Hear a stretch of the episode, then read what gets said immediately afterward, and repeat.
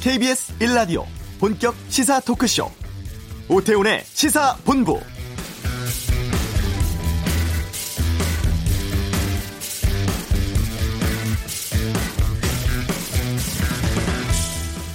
오늘 아침 서울과 경기도 수원엔 첫 서리가 내렸습니다. 대관령이 영하 3도, 경북 봉화 영하 1.2도까지 떨어졌고 수원은 3.9도, 서울은 5.2도까지 떨어지면서 평년보다 서울은 19일, 수원은 열 하루 일찍 서리가 관측됐는데요. 두 달 전 지독한 폭염 생각해보면 정말 격세지감입니다. 날씨가 추워서 옷차림하기는 어렵습니다만 단풍색은 짙어져 가고 있다고 합니다. 강원도 충청 지역도 첫 단풍 물들고 있다고 하니까 주말 이용해서 나들이 다니셔도 좋은 날입니다. 오태훈의 시사본부 남북한 화해 무드 속에서 최근 북한 광물 자원에 대한 관심이 높습니다. 전문가 연결해서 알아보겠습니다. 주간 정가 이슈는 문재인 대통령이 제주 강정마을 찾았다는 소식, 또 자유한국당 조광특위 기자회견 등에 대해서 분석해 보겠습니다. 내외신 기자와 함께하는 와치독 감시견은 정부의 가짜뉴스 대책 또 공영방송 운영에 노조 참여에 대한 다양한 의견 듣겠습니다. 바른미래당 손학규 대표와 인터뷰도 2부에 준비되어 있습니다. KBS 일라디오 오태훈의 시사본부 지금 시작합니다. 오후를 여는 당신이 꼭 알아야 할 이 시각 가장 핫하고 중요한 뉴스 김기화 기자의 방금 뉴스 시간입니다. KBS 보도국 김기화 기자 어서 오십시오. 안녕하세요. 경찰이 이재명 경기도지사의 자택 또 성남시청을 압수수색했어요. 그렇습니다. 오늘 아침 7시부터 압색을 했는데요. 어, 성남시장 당시 기록도 살펴보기 위해서 시청도 압수수색을 했습니다. 어, 대상이 된 곳은 이 시청의 통신기계실, 행정전산실, 정보통신과, 행정지원과 등 4개 사무실입니다. 어떤 혐의 때문이에요? 그 이재명 지사가 성남시장 할 때 자신의 권한을 남용해서 형을 친형을 이 정신병원에 강제 입원시킨 것 아니냐 이런 의혹을 받고 있거든요. 예. 이래서 경찰이 지난 7월에 이미 분당 보건소 또 성남시 정신건강증진센터 국민건강보험공단 성남 남부지사 등을 압수수색을 이미 한 바가 있습니다. 수사를 계속 해오고 있어요. 네. 경찰 이번 수색은 당시 압수수색 수사의 연장선이고 최근에 오해를 받고 있는 이 김부선 씨와 관련된 이른바 여배우 스캔들 이거와는 관계가 없다 이런 입장을 거듭 밝혔습니다. 네. 또 압수수색 대상에 또 이 지사의 신체 압수수색이 또 진행이 됐는데 네. 이것 때문에 또 오해가 많이 생겼어요. 그래서 음. 이거는 어 압, 휴대 전화를 압수하기 위해서 받은 영장이지 어, 일각에서 제기된 신체에 있는 점이랑은 전혀 관계가 없다. 이렇게 거듭 확인을 했습니다. 경찰이 이 지사의 아, 자택까지 압수수색하면서 좀 있으면은 이 수사가 맞춰지면은 이제 이 지사를 본격 소환하지 않겠냐 이런 얘기도 나오고 있습니다. 네. 오늘로 국감 사흘째입니다. 관련 소식 전해 주시죠. 네, 여야가 계속 싸우고 있습니다. 더불어민주당은 야당이 아예 국정감사는 안 하고 정쟁만 하고 있다라면서 음. 비판했는데요.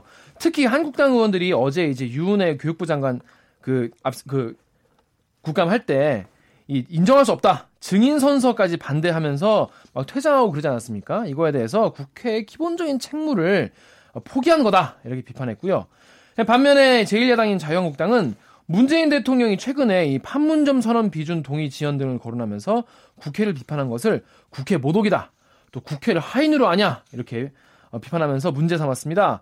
특히 소득 주도 성장, 남북 군사 합의가 이 문재인 정부의 대표적인 실정이다. 라면서 국민의 입장에서 따져보겠다라고 봤었습니다. 오늘도 9개 상임위에서 국정감사가 진행되고 있는데요. 주요 내용을 전해드리자면 먼저 이 정무위원회 출석한 윤석헌 금융감독원장이 포스코에 대한 감리가 필요한 것 아니냐 이런 어, 정의당 추혜선 의원의 지적에 대해서 필요한 부분에 대해 감리에 나서겠다라고 답했고요. 또 법무부를 대상으로 한 법사위 국감에서는 어제 문재인 대통령의 제주 강정마을 시위자들의 이 사면 복권 발언 놓고 여야 의원들이 공방을 벌이면서 국감이 또 정회되기도 했습니다. 네. 그 사법농단 의혹의 핵심으로 꼽히고 있는 임종헌 전 차장이 다음 주에 피의자 신분으로 소환 조사받는다고요? 네, 그렇습니다. 임종헌 전 법원 행정처 차장 사법농단 의혹의 거의 모든 부분에 연루되어 있다라고 검찰이 보고 있습니다. 그야말로 핵심 인물이라고 할 수 있는데요. 네. 사법농단에서 이 임 전 차장은 양승태 전 대법원장 시절에 상고법원 도입을 위해서 청와대 등을 상대로 재판 거래를 시도한 혐의를 받고 있습니다. 음. 이 얘기 엄청 여러 번 들으셨을 텐데 네. 아, 자, 아직까지 이 큰 그림이 안 잡히는 분도 되게 많을 것 같아요. 음, 사법농단 의혹의 거의 모든 부분이 연루돼 있다고 하셨는데 이 법원 행정처라는 조직을 좀 소개해 주세요. 네, 짧게 이번 사법농단 의혹에 대해서 소개를 드리겠습니다. 사법농단을 한 문장으로 얘기하자면은 양승태 씨가 대법원장 시절에 네. 법, 당시 법원행정처가 청와대와 재판을 거래했다 이런 얘기인데요. 여기 등장하는 기관이 세 개입니다. 대법원, 법원행정처, 청와대 이렇게 세 개인데요. 네. 당시에 가장 이 시작은 청와대에서 시작을 합니다. 청와대가 원하는 재판 결과 음. 혹은 재판 진행 상황이 있겠죠. 예. 여기서 청와대라고 말하면은 박근혜 전 대통령 말하는 겁니다. 그래서 일제 강제 강제징용 재판, 또 김영재 성형외과의 특허 소송 항소심, 통합 진보당 원세훈 국정원장 사건 굉장히 많은 사건 재판이 있었는데 여기서 네. 청와대가 원하는 방향이 있는 겁니다. 그런데 일반인들은 재판에 개입할 수가 없잖아요. 그렇죠. 왜냐? 일반인이니까. 근데 박근혜 전 대통령은 알고 싶고 개입하고 싶었던 겁니다. 네. 왜냐? 내가 대통령이니까 할 수 있지 않을까? 원래 할 수 없는 거죠. 상권 분리 때문에 할수 없는 건데 본인이 하고 싶었던 거예요. 그래서 이거를 대법원장한테 다이렉트로 물어볼 수가 없잖아요. 음. 직접 이, 렇게 해달라 아니면 이, 거 뭐 좀 재판 늦게 해달라 얘기할 수가 없으니까 그걸 시킨 겁니다. 누구한테? 우, 당시 우병우 민정수석한테. 그래서, 그래서 우병우 민정수석이 법원행정처 중간에 있는 법원행정처에 물어본 겁니다. 왜냐하면 대법원에 다 직접 물어볼 수가 없으니까. 그래서 그 이거를 다, 그 당시에 박병대 법원행정처장이 받아서 자기 바로 밑에 있는 임종헌 법원행정처 차장한테 야 이거 좀 대법원한테 물어봐라 이렇게 물어본 겁니다. 시킨 겁니다. 근데 이 임종원 차장도 대법관한테 그 직접 물어보기가 힘들기 때문에 당시에 대법원의 재판연구관한테 물어본 겁니다. 음. 왜냐하면 재판연구관이 제, 그 대법에서 굉장히 중요한 위치거든요. 그래서 네. 당시에 수석 재판연구관이었던 유해영 변호사한테 물어본 겁니다. 이 유해영 변호사는 또 증거 파기한 인물 아니겠어요? 그렇습니다. 그래서 청와대와 대법원 두 기관의 재판 거래 거기에 법원행정처가 있는데 거기에 핵심 인물들이 두 명씩 있는 거죠. 청와대는 박근혜 전 대통령과 우병우 수석, 법원행정처는 박병대 처장과 임종원 차장, 대법원은 양승태 대법원장과 유해용 연구관 네. 이렇게 있는 겁니다. 그래서 유해용 연구관 이게 다 핵심 인물들인데 그 중에 가장 핵심 중에 하나가 임종원 차장이라는 겁니다. 음. 그래서 검찰이 임 전 차장이 청와대의 뜻을 뜻대로 강제징용 사건의 판결을 일부러 늦추고 전교조 법의 법의 노조 사건의 항소 이유서를 고용노동부를 대신해서 써주고 이렇게 재판에 개입해온 것으로 보고 있습니다. 이뿐 아니고 김 전 처장은 법원 공보관실의 운영비를 현금화해서 다른 용도로 쓰고 경쟁기관인 헌법재판소의 평의 내용을 빼돌리는데도 관여한 혐의를 받고 있습니다. 네. 어, 이 소식까지 듣겠습니다. 9월 취업자 수가 4만 5천 명 증가했는데 취업자 수가 마이너스로 바뀔 수도 있다. 이런 우려는 좀 줄어든 건가요? 약간 줄어들었다라고 볼 수 있는데요. 어, 통계청이 발표한 9월 취업자 수가 2,705만 5천 명으로 어, 지난해 9월에 비해서 4만 5천 명 늘어났습니다. 한때는 이게 뭐 아, 마이너스로 전환되면 어떠냐 굉장히 우려를 많이 했는데 그건 그거는 벗어난 수준입니다. 이 가장 큰 영향을 미친 거는 역시 추석 연휴 때문에 식료품, 음식 등 일부 제조업에서 좀 고용이 약간 늘었습니다. 네. 그리고 자동차와 조선에서 어, 조선업계에서 감소폭이 이미 구조조정이 진행됐기 때문에 음. 더 이상 진행되지 않는 둔화된 영향이 좀 있었습니다. 그럼 이 정도의 수치면은 고용 시장이 좀 나아지는 건가요? 하지만 이 취업자 증가폭이 여전히 높은 수준이 아니기 때문에 고용률, 취업률 지표는 여전히 좋지 않습니다.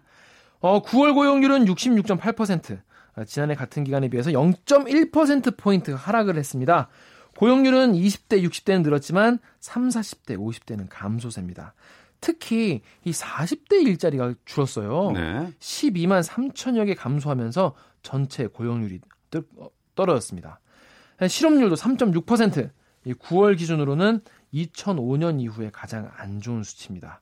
정부는 이렇게 일자리의 양적인 측면이 엄중한 수준이다라는 것은 인정을 하면서도 질적인 측면에서 개선이 이루어지고 있다면서 앞으로 대책을 강구하겠다라 밝혔습니다. 네, 김기화 기자였습니다. 수고했습니다. 고맙습니다.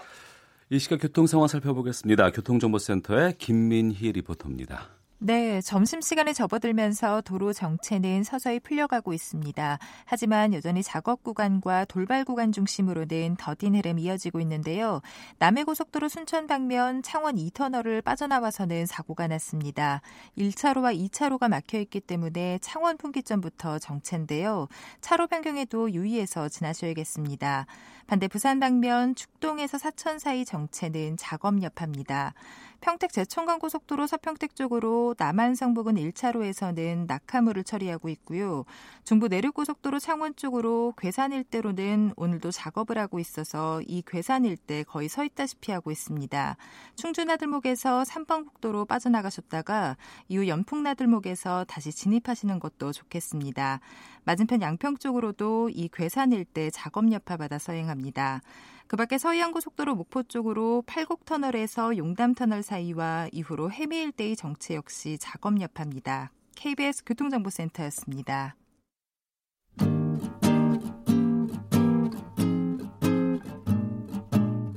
KBS 1라디오 오태훈의 시사본부 여러분의 참여로 더욱 풍성해집니다. 방송에 참여하고 싶으신 분은 문자 9730번으로 의견 보내주세요. 애플리케이션 콩과 마이케이는 무료입니다. 많은 참여 부탁드려요. 네, 지난 10일 국회 국토교통위 국정감사에서는 남북 간의 도로, 철도 사업이 주된 논의 대상이었습니다. 남북 경협이 재개된다면 북한과의 광물 자원 개발 협력 사업 역시도 주요 관심사가 되겠죠. 최경수 북한 자원 연구소장과 함께 관련된 이야기 나눠보겠습니다. 나와 계시죠? 네, 안녕하세요. 예.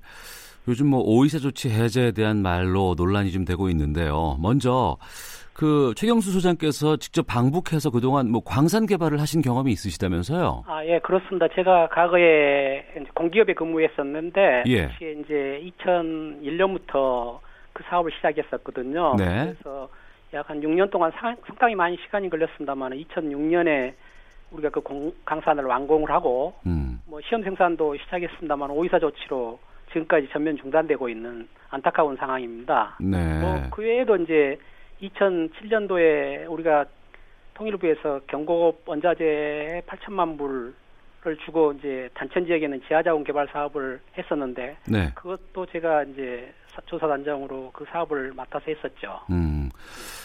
북한의 그 지하 자원, 뭐 광물 자원이 풍부하다는 얘기 많이 들었어요. 구체적으로 얼마나 있는지 또 어느 정도로 파악된 상태입니까?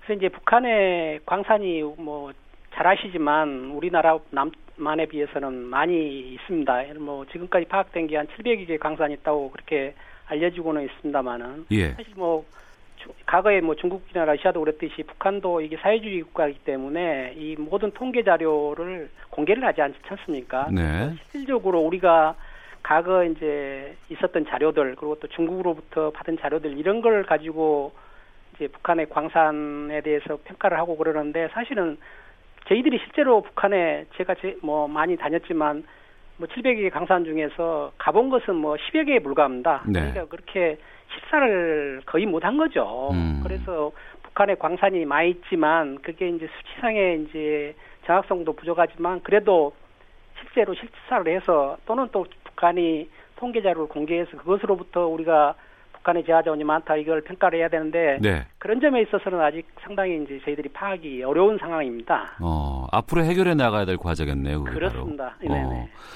또 자원도 자원입니다만 자원 중에서도 뭐 히토류라든가 뭐 요즘에 뭐 첨단 산업에 들어가는 마그네 사이트 이런 고부가 가치가 가능한 자원들이 있으면 더 좋지 않을까 싶은데 아, 네네. 예, 어느 정도로 보십니까?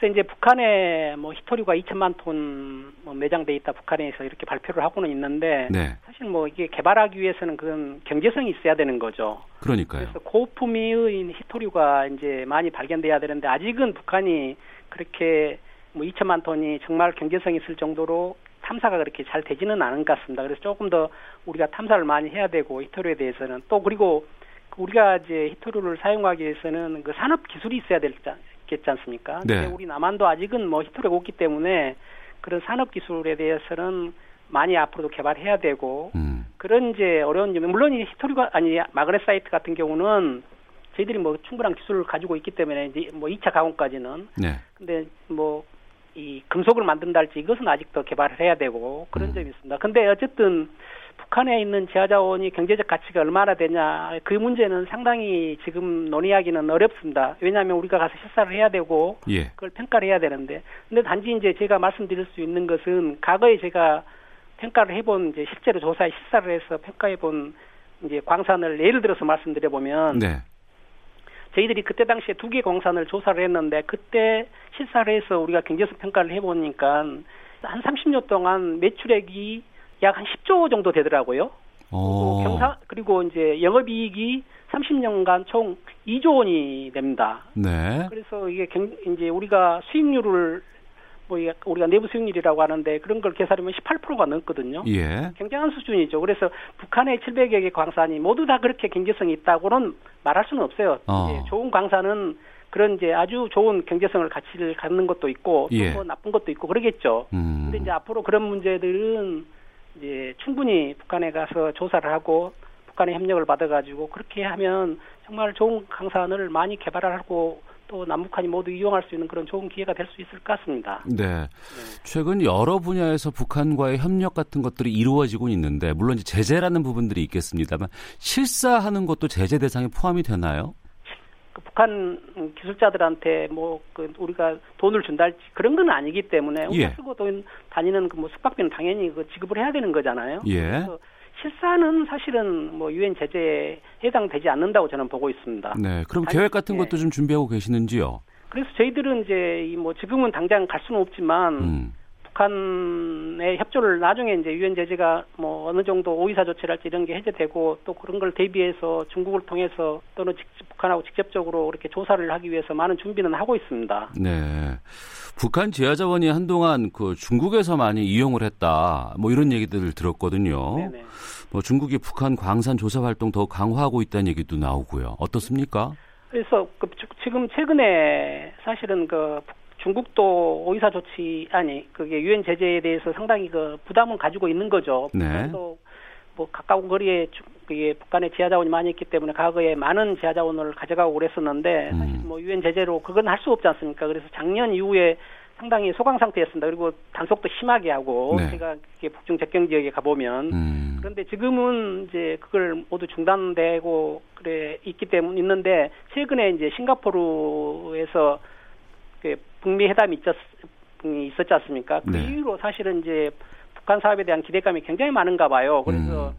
지하자원뿐만 광산뿐만 아니고 다른 산업에도 대해서도 이게 사전에 이게 북한 음, 투자를 대비해서 저- 또는 뭐 선점을 대비해서 이게 중국의 이 사업가들이 굉장히 많이 이 북한 지역을 실사를 하고 또 뭐 협의를 하고 그런 선점 효과를 노리고 벌써부터 준비를 많이 하고 있는 걸로 그렇게 이렇게 듣고 있습니다. 네.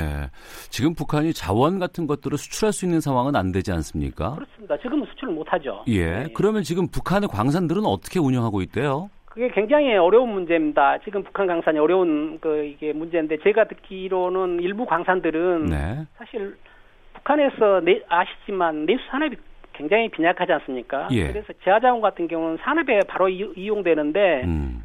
대부분 이제 생산에 생산된 물량의 7, 80%가 수출입니다. 네. 그 내수로 들어가는 것은 그렇게 많지가 않거든요. 예. 그러면 북한에 예를 들어서 석탄 같은 경우 최고 많이 수출할 때가 2,200만 톤을 수출했거든요. 음. 그런데 이제 뭐 내수로 들어가는 건뭐 그간 뭐 600만 톤 뭐 이 정도밖에 안 됩니다. 네. 그러니까 이제 많은 광산들이 휴강을 할 수밖에 없겠죠. 음. 또 그래서 최근에 들은 이야기는 뭐 일부 광산들은 멈추고 있다 그럽니다. 네. 이게 사실은 장기화되면 광산 쪽에서도 이게 이 문제지만 우리 이제 앞으로 우리가 이용할 측면에서 보면 그걸 다시 재가동하는데 돈이 더 들고 음. 안타까운 상황입니다. 예. 어, 최 소장께서 최근에 그 북한 광산 70개를 대상으로 남북이 공동으로 자원 개발을 했을 경우에 경제 효과 분석하셨다고요? 네네. 저희들이 이제 과거에 이제 자꾸 뭐 북한의 지하자원이 뭐 잠재 가치로 뭐 3,500조니 뭐 6,500조니 뭐 이런 이야기를 해서 사실 그, 그 잠재 가치는 상업적 가치가 아니기 때문에 예. 큰 의미는 없습니다. 북한의 잠재 뭐 지하자원이 좀 많이 있다는 그런 의미에 불과한데 그래서 제가 이제 최근에 북한의 700여 개 강산 중에서 한 10%한 70개 광산을 가지고 강, 과연 이제 이게 물론 이제 전력이 제대로 공급된다는 전제하에 음. 우리가 북한하고 공동 개발을 하면 도대체 얼마나 경제적인 효과가 있을 것이냐를 한번 추산을 해봤습니다. 이게 뭐 북한을 직접 가지 않고 있기 때문에 네. 그뭐 정확할 수는 없죠. 음. 단지 저희들이 이제 예상을 해서 경제적인 효과를 추정해봤는데 그 추정을 해보면 한 30년 동안 70개 강산을 개발하면 영업이익은 30년 동안 막 33조 정도 되거든요. 네, 네. 상당한 금액이죠. 음. 그래서 그런 직접적인 효과 말고도 우리가 대부분의 제하자원을 수입에 의존하지 않습니까? 네. 그 수입 대체 효과도 북한에서 우리가 제하자원을 개발하면 굉장할 거라고 보이거든요. 지금 음. 우리가 자금률, 자금률이라는 것은 우리가 땅에서 나서 우리가 개발해서 쓰는 것 또는 해외에서 우리가 우리 자본을 투자해서 우리가 개발해서 가져오는 그걸 다 합쳐서 자금률이라 그러는데 네. 이게 주요 광산 저희들이 한 11개 정도 11개 석탄 뭐 철, 금 이런 것 중에서 11개 정도를 선택해서 분석을 했거든요. 예, 예. 현재 자금률이 2.8% 정도뿐이 안 되거든요. 음. 근데 이제 만약에 70개 광산을 북한에서 공동 개발하면 네. 자금률이 한 40%까지 올라갑니다. 어. 아, 굉장한 거죠, 그게. 예. 그 외에 이제 가장 이제 또 요새 핫 이슈가 되고 있는 게 고용 문제지 않습니까? 예, 예. 북한에서 우리가 70개 광산을 뭐 개발하면 고용 창출 효과가 약 9만 1000명 정도 새로 만들 수가 있거든요. 음. 그래서 지금 젊은 우리 이, 이 세대들이 고용 문제 때문에 굉장히 어려움을 겪- 겪고 있는데 그 북한 광산 개발로 새로운 그 일자리 9만 1000개 정도를 만들 수 있다. 이건 또 이런 효과가 나왔 이제 수치가 나왔고요. 그 이외에 이제 또 우리가 북한 광산을 개발하면 이제 뭐 여러 가지 장비나 프렌트가 필요할 거지 않습니까? 네. 그런 이제 장비나 플랜트를 우리가 만들어서 북한에 이제 이 보내면 음. 그렇게 그랬을 때도 약 2조 2천억 정도의 이제 이 플랜트 수주 효과도 있을 거다. 이런 이제 이 경제 효과를 그 창출할 수 있다는 그런 이제 추산을 저희들이 해봤죠. 네. 그러니까 정리를 하면 북한 광산 70개를 아, 우리가 이제 운영했을 경우에 한 11조 정도를 투자해야 되고 네네. 30년 동안 여기서 33조 정도의 경제적인 효과를 우리가 얻을 수 있다라고 보시는 거죠? 그렇죠. 어, 알겠습니다. 남북 정상이 올해 안에 이제 남북 간 도로 철도 사업 착공하기로 착공식을 갖기로 했습니다. 네네. 아, 판문점 선언 비준 동의안은 아직 국회를 통과하지 못한 상황에서 이 동해선 관련 예산 편성까지 지금 국회 문턱을 넘어야 하는 상황인데 또 여기에 대해서 야당은 좀 반대 목소리를 내고 있는 상황이거든요. 네네. 이러한 예산 관련해서 광산 개발이 북한의 광산 개발이 답이 될 수 있다고 보시는지요? 저는 이제 상당한 부분 이제 답이 될 수 있다고 봅니다. 방금 전에도 제가 이 말씀드렸지만 북한 광산 개발에서 굉장히 효과가 뭐 3, 33조 정도가 30년 동안 있다고 그렇게 말씀을 드렸는데 네. 이제 사실 이제 이 우리가 철도도로 이런 사업을 하는데 뭐 일부 뭐 야당이나 보수 쪽에서는 그게 수십조 또 뭐 또는 뭐 200조 이렇게 들어가는 막대한 비용이 들어갈 거다 이렇게 이야기를 하지 않습니까? 예. 물론 이제 철도도 현대화 범위랄지 아니면 우리나라 같이 KTX를 하는 하는지 뭐 그런 이제 방법에 따라 이제 그 돈이 상당히 차이가 많이 있겠지만 이제 어쨌든 이게 수십조로 추산되는 그게 철도도로 연결 그 사업을 현대화 사업을 이제 우리가 이게 국민 세금으로 결국은 우리가 만약에 다 한다 그러면은 국민 세금이 들어가야 되지 않습니까? 네. 그러면 그걸 사실 뭐 차관으로 하든 또는 뭐 어떤 방법을 통해서 뭐 하든 간에 이 이게 국민들한테 아니 우리가 투자를 하고 북한이 그 철도 도로에서 그게 뭐 과거에도 그랬더니 차관으로 그 줬지만 뭐 상하지도 않고 그런 상황이 또 벌어질 수도 있다고 그렇게 믿기 때문에 이게 북한에 막대한 돈이 들어가는 것에 대해서 굉장히 이제 이 반감을 가지고 있지 않습니까? 네. 그래서 그것을 해결하는 방법 중에 하나로 저는 이제 지하 자원을 들 수 있습니다. 예를 들어 북한에 제가 이제 평가해 본 이제 어떤 광산 같은 경우는 음. 그 개발권 자체가 약 5조가 넘는 광산도 단일 광산으로 있습니다. 네. 그러면은 그런 이제 광산들을 개발권을 우리가 북한하고 협상을 해서 우리가 가져온다면 음. 그 개발권을 우리 남쪽 기업 또는 해외에 팔아서 그 이 철도 도로에 들어가는 상당한 비용의 그 이게 투자비를 해소를 할 수 있거든요. 또 그런 좋은 광산들은 또 중국에서 굉장히 또는 외국에서 가져가려고 굉장히 노력하고 있거든요. 예. 그런 측면에서 우리가 이게 사전 이게 선점의 효과도 있고 북한 정부만 합의만 해주면 음. 굉장히 그게 좋은 효과가 있거든요. 알겠습니다. 외국한테 안 바뀌고. 예. 네. 어, 좀 빠른 시일 내에 좀 정확한 수치 같은 것들이 나올 수 있도록 북한 광산 관련 뭐 실사 같은 것들 아니면 협의 같은 것들을 좀 많이 어, 해야 되지 않을까 싶네요. 야, 예, 알겠습니다. 예. 오늘 말씀 고맙습니다. 네, 감사합니다. 예, 북한 자원연구소의 최경수 소장이었습니다. 헤드라인 뉴스입니다. 국회가 오늘 정무위와 법사위 등 9개 상임위원회에서 3일차 국정감사를 진행합니다. 고향 저유소의 휘발유 탱크에 유증기 회수 장치와 같은 화재 방지 시설이 없었던 점이 문제로 지적되는 가운데 한국석유공사가 관리하는 비축기지에 유증기 회수 장치가 단 한 곳도 설치돼 있지 않은 것으로 나타났습니다. 서울 전체 인구의 17%가 거주하는 강남 3구에서 걷어들인 양도소득세가 서울시 전체의 50%에 육박한 것으로 나타났습니다. 대학생들이 은행에서 받은 대출이 1조 원을 넘어선 것으로 나타났습니다. 이는 2014년 말과 비교해보면 대출 건수로 198%, 금액으로는 78% 증가한 것입니다. 올해 8월 말까지 폐업한 편의점 수가 이미 지난해 폐업한 편의점 수보다 많은 것으로 나타났습니다. 지금까지 헤드라인 뉴스 정원나였습니다.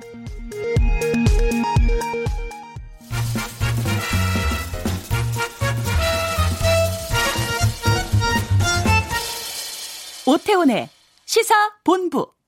네, 한 주간의 정치 이슈를 정리하는 정가 이슈 시간입니다.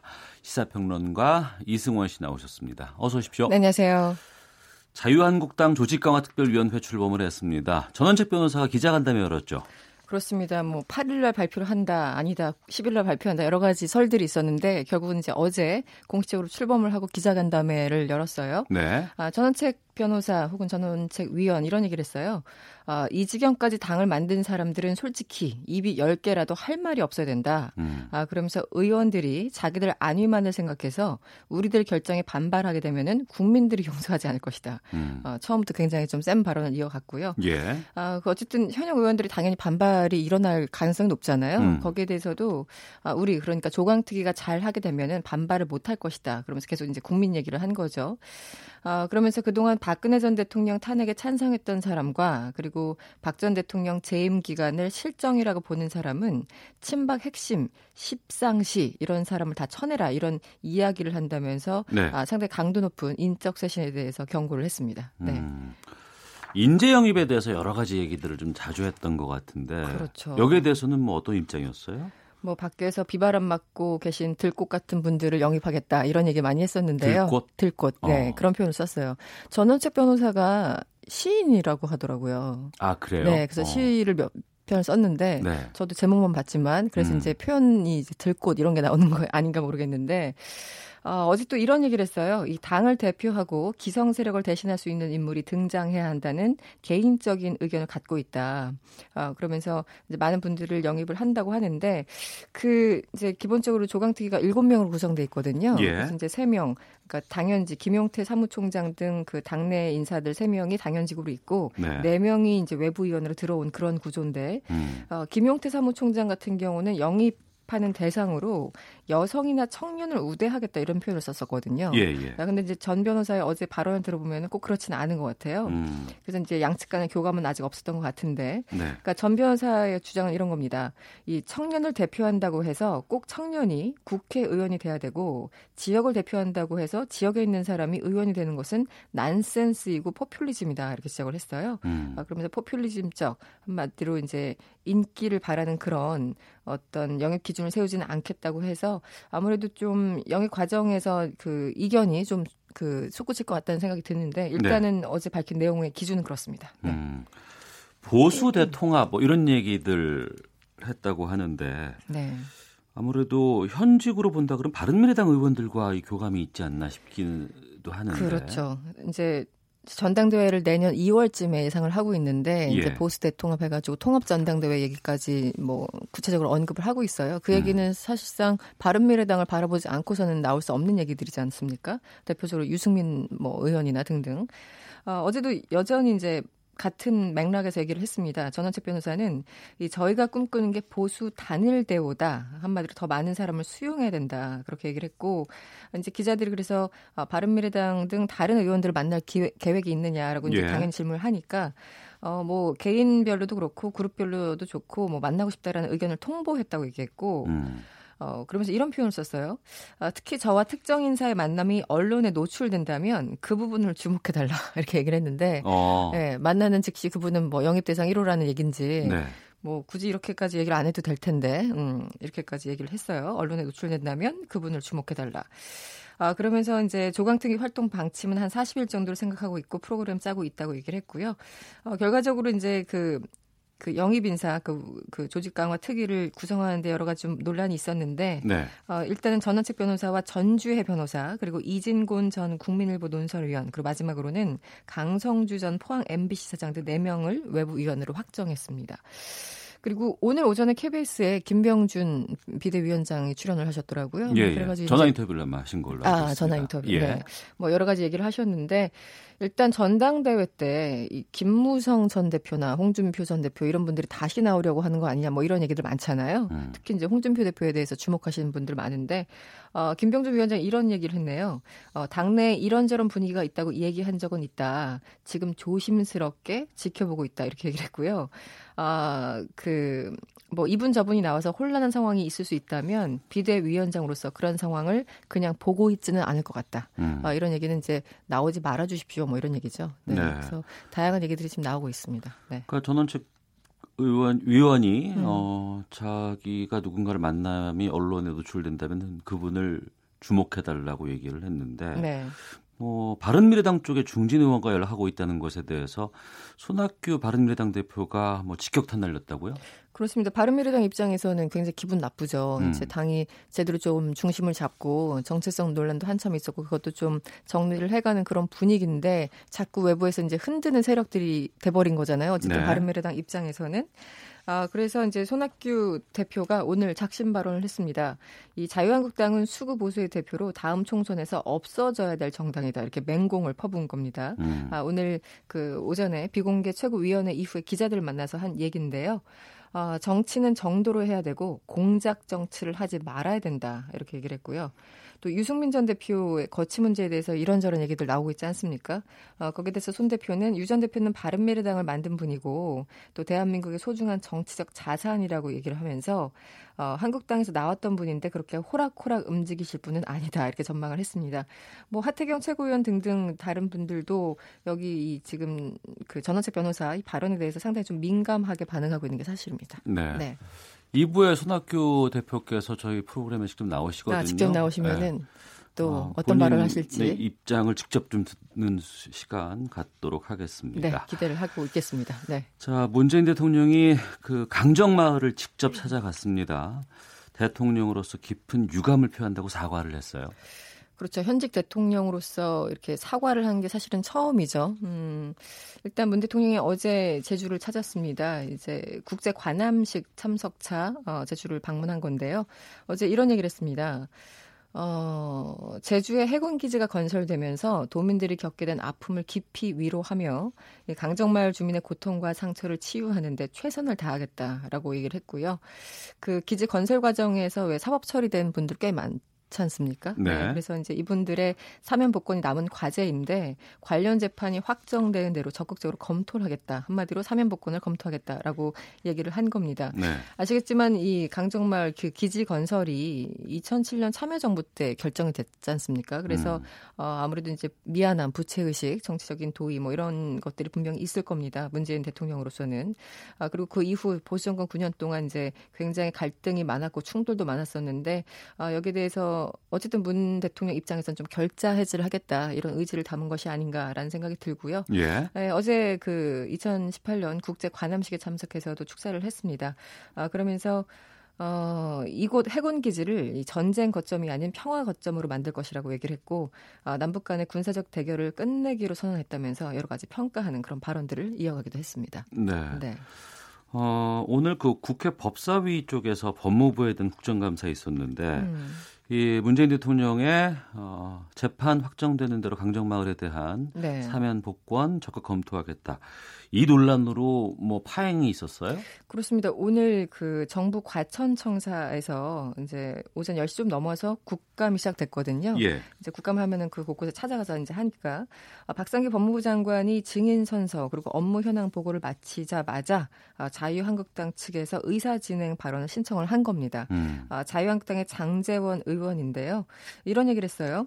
어, 대통령이 강정마을에 가서 또다시 무소불위의 제왕적 권력을 휘두르고 왔다. 사면 복권을 약속하고 왔다. 이렇게 말문을 열었고 어, 대통령이 법무부 국감 전날에 사면 주무부처인 국무부 아, 법무부 국감을 정쟁회장으로 몰려고 작정했다 이러면서 또 맹공을 퍼부었습니다. 네. 한마디로 이 발언 자체가 적절치 않았다라는 게 자유한국당의 인식 같은데요. 음. 어, 그러자마자 여야 의원들과 또 고성이 한참 동안 오갔어요. 어. 음. 그래서 이제 같은 당 자유한국당 이은재 의원도 또 거들었는데 어, 제주 해군기지는 노무현 대통령 때 건설을 시작했다. 그래서 강정마을 얘기만 나오면 알레르기 반응을 보이고 있다. 이러면서 민주 당 의원들을 또 자극하기도 했고요. 여기에 대해서 민주당의 조홍천 의원은 어, 그저께 이 대법원 국감과 어제 헌법재판소 국감 때 야당 의원들 때문에 오전에 아무것도 못했는데 오늘 음. 또 이러느냐 이러면서 이제 그 여야 간의 공방이 오가다가 30분 만에 일단 정회를 한 그런 상황이었습니다. 지금 다시 시작을 했는지 모르겠네요. 네. 네.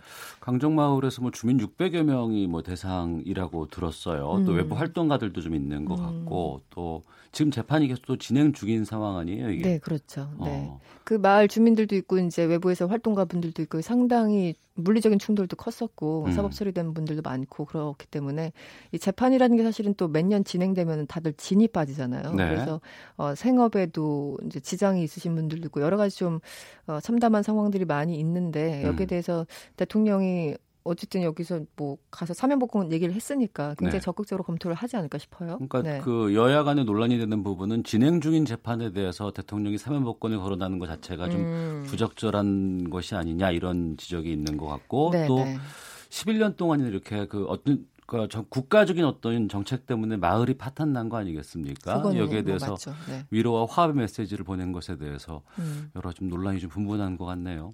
그러니까 어쨌든 사면 복권은 대통령의 특별한 권한 아니겠습니까? 음. 그렇기 때문에 이것을 어, 대통령도 이제 취임하면서 늘 얘기했고 후보 시절에도 얘기했지만 사면 복권에 대해서 최대한 자제하겠다 이런 얘기들 많이 했었고 예. 특히 이제 뭐 재벌들 이런 분들에 대해서 뭐 어떤 어떤 정치적인 사면복권 안 하겠다 이런 얘기를 했었는데 그럼에도 불구하고 강정 마을에 가서는 음. 이 얘기를 굳이 이제 언급을 한 걸 보면은 여기에 대한 그 상당한 부채의식이 있다라고 어, 생각을 할 수밖에 없는 그런 상황 같아요. 물론 이제 야당에서는 반대할 수밖에 없죠. 네. 알겠습니다. 자, 한 주간의 정가 이슈 정리해 봤습니다. 시사평론가 이승원 씨와 함께 했습니다. 오늘 말씀 고맙습니다. 네, 고맙습니다. 자, 1부는 여기서 마치겠습니다. 잠시 후 2부 와치도 감시견 코너에서는 가짜뉴스에 대해서 강경 대응 선포한 정부를 언론은 어떻게 바라보고 있는지 알아보겠습니다. 금요일 초대석 바른미래당 손학규 대표 모시고 이야기 나눠보겠습니다. 뉴스 들으시고 잠시 후 2부에서 뵙겠습니다.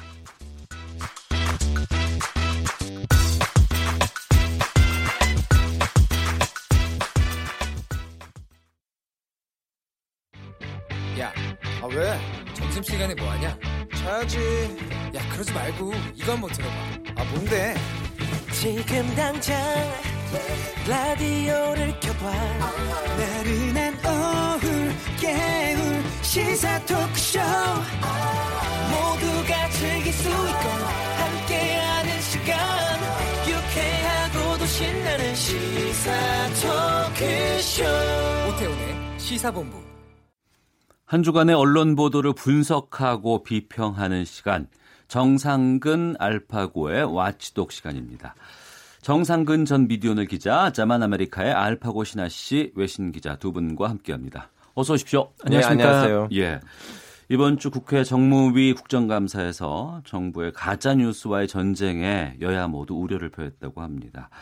지난 2일이었죠. 이낙연 총리가 가짜 뉴스와의 전쟁 선포한 후에 정부는 가짜 뉴스 강경 대응을 예고했고 여기에 대해서 여러 가지 비판들이 나온 것인데 먼저 이 가짜 뉴스와의 전쟁 관련해서 뭐 전쟁이라는 표현이 어떨지 모르겠지만 기자들 입장이 좀 궁금해요. 먼저 알파고 기자 어떻게 보세요? 아 저는 입장이 너무 길고 너무 분노가 많으니까요. 음. 나름 그 가짜 뉴스들의 그 피해자이니까 예. 일단은 정상훈 선배님이 좋은 서론을 하시면서 저는 언론에서는 큰 전쟁을 정상훈 기자 네, 맞습니다. 이렇게 넘어오나요? 네. 네, 뭐 저 같은 경우는 음. 이 가짜 뉴스가 좀 심각할 지경에까지 온 거는 뭐 사실이라고 생각을 하고요. 네. 이게 뭐 지금 요새는 확인을 할 필요도 없는 이 허위 정보들이 인터넷에 돌아다니고 음. 또 사람들이 이걸 돌려보면서 뭐 확증 편향에 빠지는 경우도 있고 네. 또 그러다 보니까 이 사회적 갈등이 또 극심해지고 뭐 이념과 정체성 간의 대립이 격화되기도 하고요. 근데 또 한쪽에서는 그게 또 약자에 대한 폭력이 되기도 하기 때문에 저는 음. 굉장히 좀 문제라고 봅니다. 그래서 이런 정부가 뭐 허위나 혐오 정보를 걸러내야 한다라는 네. 것은 뭐 여러 가지 좀 뒤에 덧붙이는 말이 더 있긴 하지만 일단은 음. 좀 필요하다라고 저는 생각하는 편입니다. 예. 선생님 지금 그 가짜 뉴스들이 여러 개 있는데 전 터키 사람으로서 피해를 받은 가짜 뉴스를 말씀드릴게요. 예. 이제 한국에서 극소수가 터키를 싫어하거든요. 음. 터키는 무슨 형제 나라냐. 네. 전쟁하러 왔던 그 터키 잠정 연사들이 다 투르크족 아니고 음. 쿠르드족이었다. 음. 이제 더 이상 터키 형제 나라 하지 맙시다. 아 그러니까, 그런 가짜 뉴스가 있어요? 예, 있어 있어요. 어. 저 지금 어서 한국 처음 이제 나오잖아요. 거기 네. 또이 형제 나라 붕성이 많이 이렇게 열풍이 일어나고 있는데 댓글들에 그거 너무 많고 링크 걸어주는 아저씨들도 있는데. 어. 자, 저는 지금 터키에서 쿠르드족이에요. 네. 투르크족 아니에요. 그 소수 민족 언급된 소수 민족인데 한국 전쟁에 참여하는 터키 군인들을 보시면 터키에서 지금 현재 쿠르드족 비율이 15% 20%인데 네. 전쟁 때는 여기 와 있는 터키 군인들 중에서 쿠르드족은 한 30% 35%였어요. 음. 즉슨 터키 인구 피열에 있어서 조금 더 많았고 쿠르드 사람들이 조금 더 관심 많이 보여줬던 뿐인데 여기 와 있던 군인들은 다 쿠르드족이 아니었어요. 그런 또 가반수는 그, 터키 사람이었어요. 그러니까 잘못된 음. 정보로 그 가짜 뉴스를 왜 그렇게 퍼뜨리고? 막. 아니 이제 터키에 대한 반감이 있는 사람들은 네. 그 반감을 이제 표시하려면 어. 표출하려면 제일 먼저 공격해야 되는 거 그 형제 나라의 맹랑인데 거기도 이제 한국 전쟁인데 어. 거기서 또 거짓말을 지을러야지 그거 되거든요. 음. 저는 쿠르드 사람인데도 저는 알아요. 쿠르드 음. 사람들만 오는 거 아니, 음. 아니고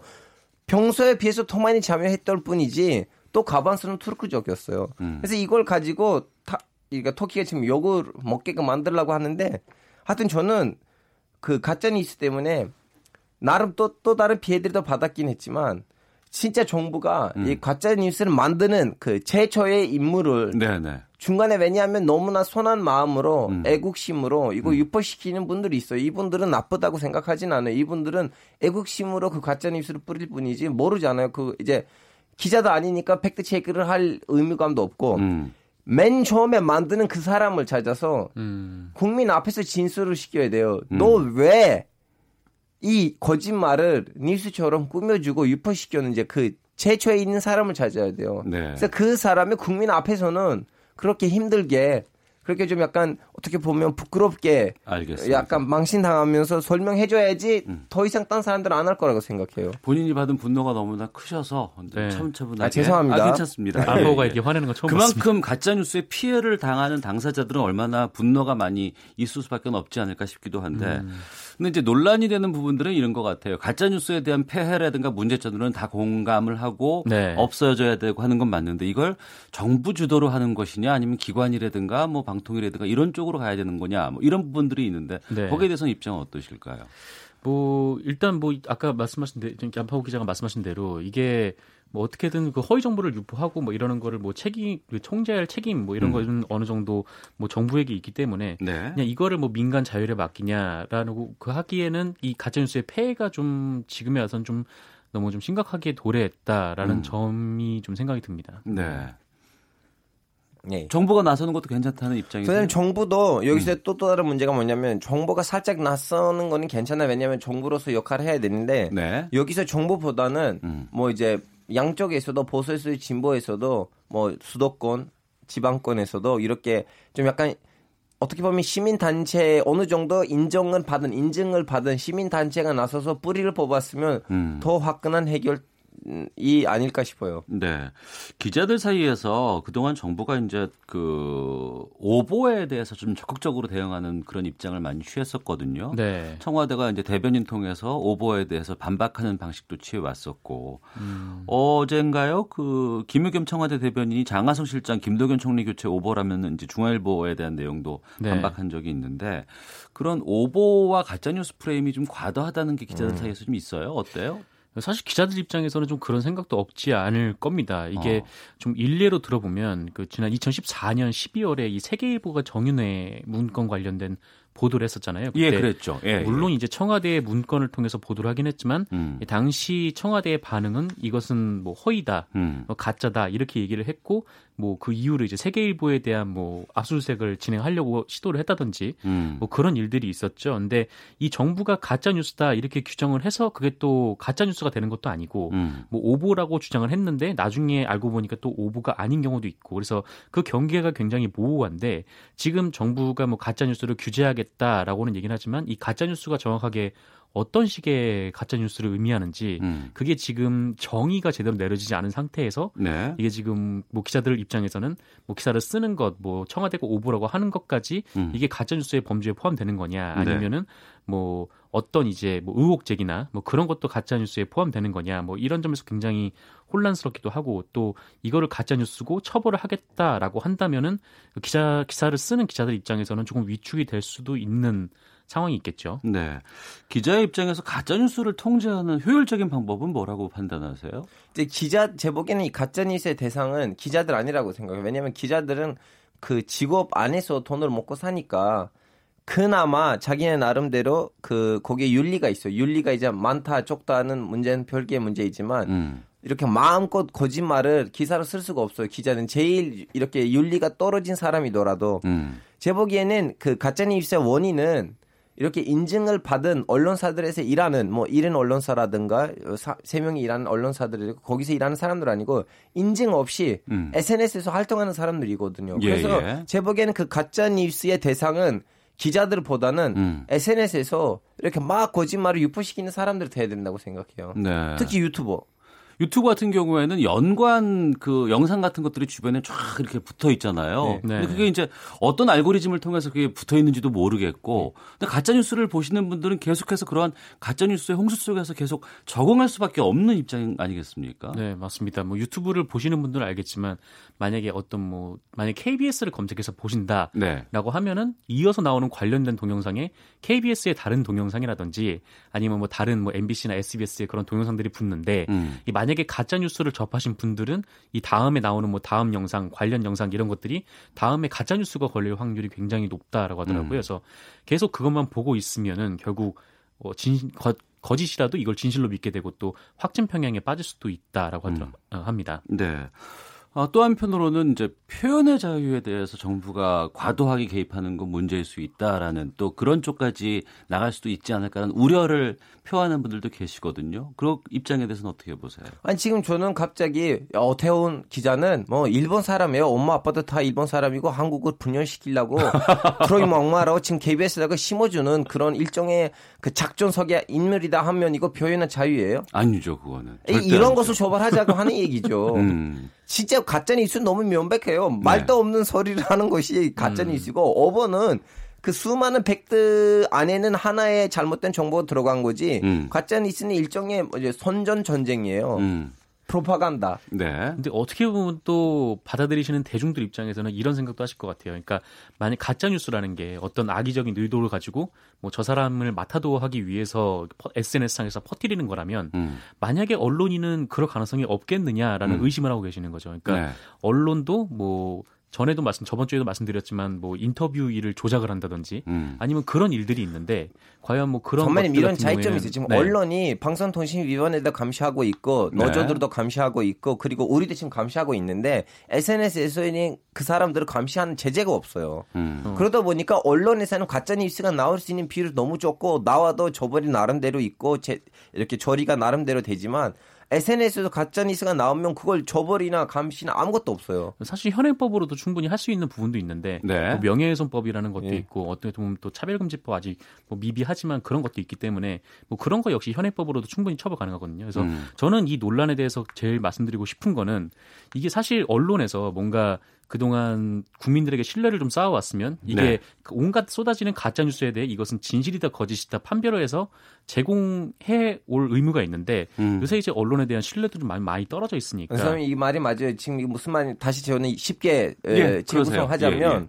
이제 예전에 이렇게 질이 높은 핸드폰을 사고 있었는데 음. 뭐 미국산 아니면 한국산 근데 최근에 와서 그 핸드폰들이 질이 안 좋고 이상해요. 그래서 음. 가서 가짜 핸드폰 사잖아요. 어. 진짜 예전 기존에 있었던 시장의 신뢰가 떨어지면 네. 어쩔 수 없이 암 시장에 들어가게 돼 있어요. 음. 똑같은 상황이에요. 언론이 역할을 제대로 했으면 국민이 SNS에서 그 거짓말을 떠달리는 사람들을 소리를 듣겠어요? 안 들을 음. 건데 언론이 제대로 국민의 그 목마른 정보를 재우지 못하니까 그 만족을 시키지 못하니까 국민도 어쩔 수 없이 SNS에 대고 향하게 돼 있어요. 네. 주류 언론에 대한 책임도 분명히 좀 있다는 것도 예. 저희가 또 반성을 합니다. 자, 오태훈의 시사본부 정상근 전 미디어오늘 기자, 자만 아메리카의 알파고 신하 외신 기자와 함께 한 주간의 미디어 비평하고 있습니다. 아, 다음은 방송통신위원회가 최근에 노동조합의 참여를 의무로 한 시청자위원회 구성 지침을 52개 방송사에 전달했다고 합니다. 여기에 대해서 조선일보가 자율성 침해를 이유로 들어서 이제 반발하고 나섰다고 하는데 먼저 정상근 기자, 이 네. 방통위의 노동조합 참여 의무 구성 지침이 어떤 거예요? 이게 사실 8월에 나온 내용이에요. 8월에 예. 나온 내용인데 음. 이 조선일보가 기사를 쓰면서 좀 더 이제 확산이 되게 된 내용입니다. 네. 이게 무슨 내용이냐면, 그러니까 각 방송사가 시청자 위원회를 만들어야 하지 않겠습니까? 음. 시청자 위원회를 만들어야 하는데 이 시청자 위원회를 만들 때 이 노사 합의를 통해서 이 시청자 위원을 뽑는 위원회를 만들라라는 거예요. 네. 노사 합의로 시청자 위원회 구성 위원회를 만들면 음. 이 시청자 위원회 구성 위원회가 시청자 위원회를 선발을 하는 거죠. 그러니까 네. 그렇게 하도록 이제 방송사들을 권고하는 그런 내용입니다. 예. 그런데 그 조선일보는 어떻게 기사를 실은 거예요? 그러니까 이게 그 노조가 참여하는 것이다. 그러니까 음. 시청자위원회에 사실상 노조가 참여하는 것이고 음. 이것은 이제 그 경영진의 방송 경영진 이제 방송을 이끌어 나가는 데 있어서 네. 어느 정도 이제 노조가 개입을 하는 거다. 그러니까 음. 노영 방송이 되는 거다라고 지금 주장을 하고 있는 거죠. 그래서 네. 여기에 대해서 좀 비판의 목소리가 많이 나오고 있는데 일단 뭐 조선일보가 이 기사의 제목을 시청자 위원회의 노조 참여를 의무화했다. 이렇게 뽑았는데 음. 이게 시청자 위원회에 참여하는 게 아니라 어, 복잡하지만 시청자위원회를 만드는 위원회에 노사 합의로 그 그걸 이제 구성하자기 때문에 네. 이 시청자위원회에 참여하게 됐다라는 말 자체가 좀 잘못된 표현이고 예. 그리고 조선일보가 이 기사에서는 이거를 무조건 의무로 해야 된다라고 얘기를 했지만 음. 이게 권고 아닙니다. 네. 권고 아니어서 물론 이제 뭐 방송사 입장에서는 재승인 여부를 방통위가 쥐고 있으니까 음. 어떻게 방, 방통위가 시키는 거를 안 따를 수가 있겠느냐 뭐 이렇게 할 수는 있겠지만 뭐 방통위가 강제로 할 생각이었으면 아마 뭐 방송법 시행령을 고치거나 했을 텐데 네. 요거는 일단 권고안으로 지금 내려보낸 그런 상태입니다. 음. 제 보기에는 예. DB조선의 그, 그 조선일보의 이러한 좀 해석이 좀 나름 확좀 과장 아니면 뭐 확대 해석일지도 모르겠지만 네. 나름 일리 있다고 생각하거든요. 음. 왜냐하면 보통 노조의 역할이 네. 노조에 가입된 직원들 노동자들의 노동권을 보호하고 감시하는 역할인데 예. 그래서 노조라면 방송 노조라든가 기자 노조라든가 등등등 거기 가입된 노동자들이 진짜 노동권 음. 인권을 침해 당하고 있느냐 안 하느냐 그걸 네. 감시하고 그런 문제가 나왔을 때 적극적으로 대응하고 보호하고 그런 기관인데 음. 이거 자칫 잘못하면 방송 그 이제 노조들이 그 음. 역할을 못 하고 음. 원래 일차적으로 해야 되는 역할을 못 하고 언론에다가 영향을 미치는 음, 음. 그러한 또 다른 기관이 돼버리면 네. 저는 앞으로의 기자들한테도 큰 비, 해를 주지 않을까 싶어요. 왜냐하면 그 기관이 그 역할로 전문성을 살려야 되는데 네. 거기다가 이제 언론의 방향에다가 영향을 미칠 수 있는 지경이 되면 음. 앞으로 문, 큰 문제가 생길 수도 있어요. 물론 지금 조선일보의 그러한 해석이 너무 좀 과대 해석이긴 하지만 네. 나름 일리도 있다고 생각해요. 음. 정상근 기자는 이번 그 방통위 시침에 대해서는 어떤 입장이세요? 저는 아까 알파고 기자께서 이제 말씀하신 점이 있는데, 그러니까 음. 노조가 이 노동조합의 권, 노조의 노조원의 권익을 위해서 활동을 해야지 네. 뭐그 이상의 것을 뭐 개입하면 안 된다라고 했는데 사실 그 우리나라 법원에서 판단했던 거는 이 보도 방, 보도 공정성 같은 음. 경우에는 이 방송 노동자의 중요한 근로 조건이라고 판결을 음. 내린 바가 있거든요. 그래서 네. 뭐 그런 차원에서 이 공정 보도가 잘 되고 또또 또 상하가 또 좌우 그 잘 움직여야 되고 소통이 이루어져야 되고 그리고 또 이제 편파적이지 않은 방송을 만들기 위한 음. 그 과정 자체가 이 방송 노동자들의 권익을 지키기 위한 과정이기 때문에 뭐 이런 방통위의 권고안은 뭐 받아들일 수 있는 부분이 아닌가 좀 그렇게 생각이 좀 됩니다. 그러니까 언론 노동자에게 있어서 공정 방송을 지키는 것은 그, 그 어, 중요한 어, 본인의 권리다라고 이제 주장을 하는 부분들이 있고 그것이 이제 우리 법원에서도 지금 네, 법원에서 인정이 인정이 돼 있는 해왔죠. 상황이고 외신에서 노동조합은 주로 어떤 역할들을 주로 해요? 선생님 지금 너무 이 질문에 대상자가 저 돼야 될지 모르겠지만 터키에 있는 모든 방송 노조들이 다 망했고 기자들 감옥에 가 있는데 뭐 아, 역할이 아, 있다고 해서 얼마나 실행할 수 있는지 모르겠지만 음. 미국의 경우는 친구들한테 다른 외신 친구들한테 들었던 거는 음. 거의 방송의 영향보다는 음. 뭐 상사가 뭐 막말을 하느냐 음. 뭐 월급을 제대로 되느냐 아니면 뭐 밑에 있는 사람이 싫어한다고 해서 그 밑에 있는 기자를 멀리 취재를 보내주냐 주로 그런 좀 약간 직장 환경에 대한 문제 노조가 큰 신경을 쓰고 있더라고요. 음. 근데 조선일보 경영진 입장과는 달리 또 조선일보의 노동조합은 공정보도 장치로 노조 참여를 요구했다는 소식도 좀 전해주시죠. 네, 이게 좀 오래된 얘기인데 이 네. 조선일보 노조가 이 지난 2017년, 그러니까 음. 그러니까 작년 11월 6일이죠. 11월 6일부터 8일까지 설문조사를 했는데 이거를 보면 이 설문 응답자의 90% 그러니까 조선일보 노조원이니까 조선일보 기자들을 포함한 음. 이 구성원이 되겠죠. 네. 이 설문 응답, 응답자의 90%가 이 상명 하복 관계를 완화하기 위해서 이 차장 대우를 포함한 평기자의 권한 강화가 필요하다. 음. 그러니까 뭐 이제 이른바 이제 인사권이라는 것은 회사 쪽의 고유 권한으로 이제 저희가 인식하고 있는데 이 기자직 같은 경우에는 이런 공정 보도 아니면 그다음에 이제 이런 보도를 잘 하기 위해서 이 방송 노동 아니 언론 노동자들의 뭐 경영 참여가 어느 정도 그 부분에서 필요하다. 뭐 그래서 편집국장 임명 동의제도 해야 되고 뭐 그런 식의 이제 그 장치들이 필요하다는 그런 주장을 계속 해왔는데 네. 그리고 또 조선일보 노조가 2017년 10월 23일자 노보에서는 이 SBS 노사가 당시에 방송사 최초로 이 사장을 비롯해서 이제 보도부문 최고 책임자에 대한 임명 동의제를 실시를 했는데 그것을 두고 뭐 언론의 공정성을 높이는 방안이다 이렇게 음. 평가를 하기도 했거든요. 그래서 예. 이 기자들 사이 내부에서는 그 어느 정도 이 음, 신문을 제작하는 노동자들의 이런 보도 개입이 좀 필요하다라고 이렇게 주장을 했는데 막상 이 신문 지면에서는 이런 노조의 참여를 이제 노영 이 된다 그렇게 음. 비판을 하고 있는 상황인 거죠. 예, 노동조합에 대해서 한국 사회에서 좀 일정 정도 부정적인 시각을 받고 있는 것도 좀 사실이기도 합니다. 특히 뭐 노동조합의 무리한 요구라든가 횡포라든가 이런 것에 대해서 좀 프레임 같은 것들도 좀 있는 부분이 있기도 하고. 네, 네. 근데 또 이제 언론사에서 노동조합의 역할도 좀 꼭 필요한 부분도 있지 않을까 싶기도 한데요. 알파고 기자 말씀해 주시죠. 아, 저는 노동조합 언론사에 있는 노동조합의 역할이 뭐 진짜 중요하게 생각하는 건데요. 음.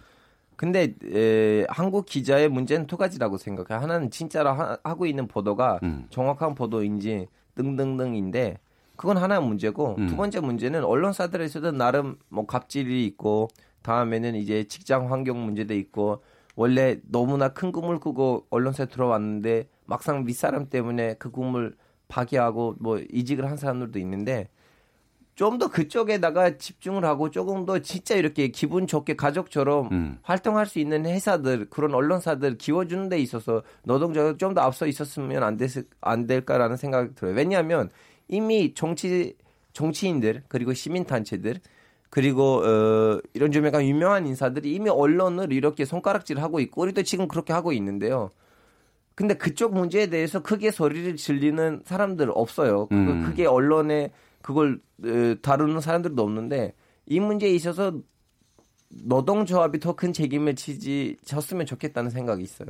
음, 네, 알겠습니다. 형상근 기자. 네, 뭐 노동조합이 이제 노동자의 권익을 지키기 위한 단체인 것은 분명하고 뭐 그 점에서 알파고 기자의 의견을 전적으로 동의하는데, 근데 우리나라 이 방송이나 신문 같은 경우에는 이 사주나 아니면 사장이 한 명이 바뀜으로써 바뀌어지는 것들이 너무 많기 때문에 음. 뭐 그런 차원에서 이 노동자들이 네 이제 그 언론 독립성을 지키기 위해서라면 네 충분히 뭐 힘을 내야 되지 않을까라는 생각이 듭니다. 알겠습니다. 오태훈의 시사본부 정상근 전 미디어오늘 기자, 자만 아메리카의 알파고 신하 외신 기자와 함께 한 주간의 미디어 비평 아, 해봤습니다. 자, 두 분 말씀 잘 들었습니다. 고맙습니다. 네, 고맙습니다. 헤드라인 뉴스입니다.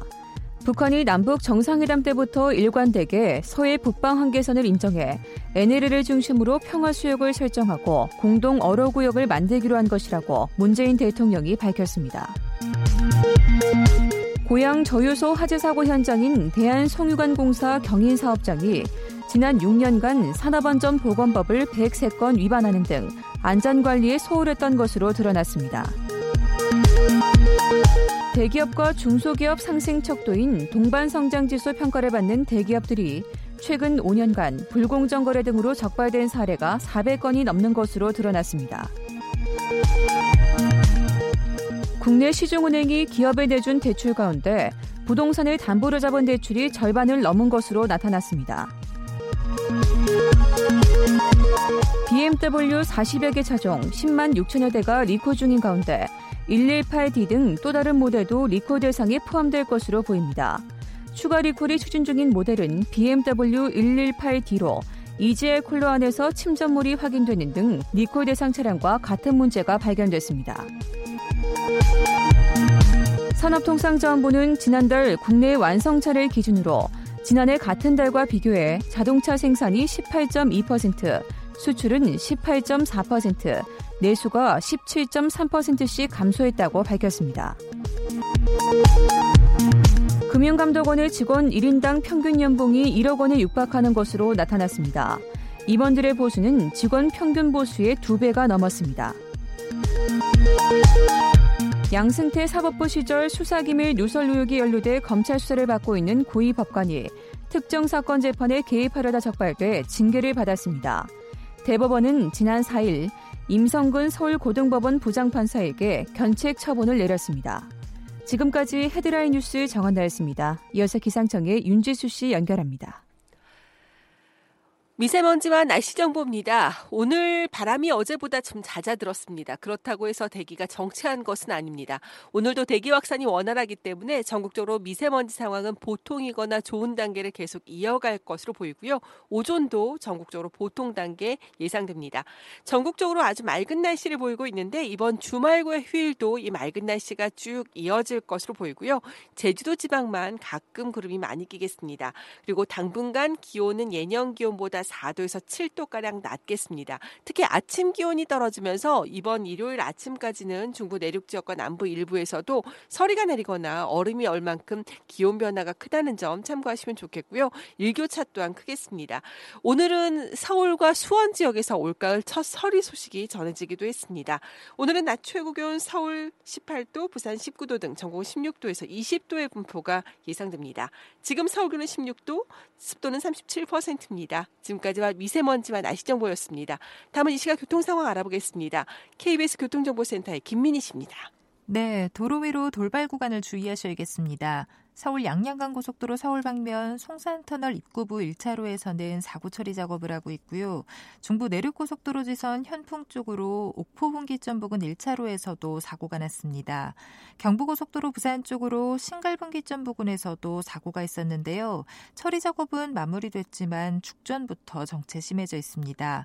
더 가서는 동탄 분기점 부근에서 정체 이어지고 있고 이후 영남권 건천 휴게소 부근 2차로에서도 사고가 났습니다.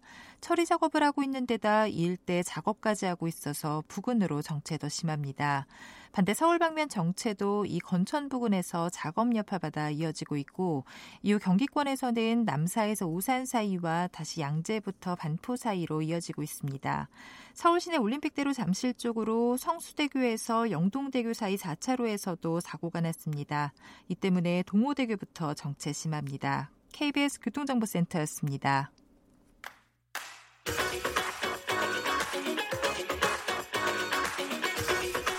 오태훈의 시사본부는 청취자 여러분의 참여를 기다리고 있습니다. 문자 번호 9730, 짧은 문자 50원, 긴 문자 100원의 정보 이용료가 있고요. 콩 게시판은 무료입니다. 생방송 중에 참여해 주세요.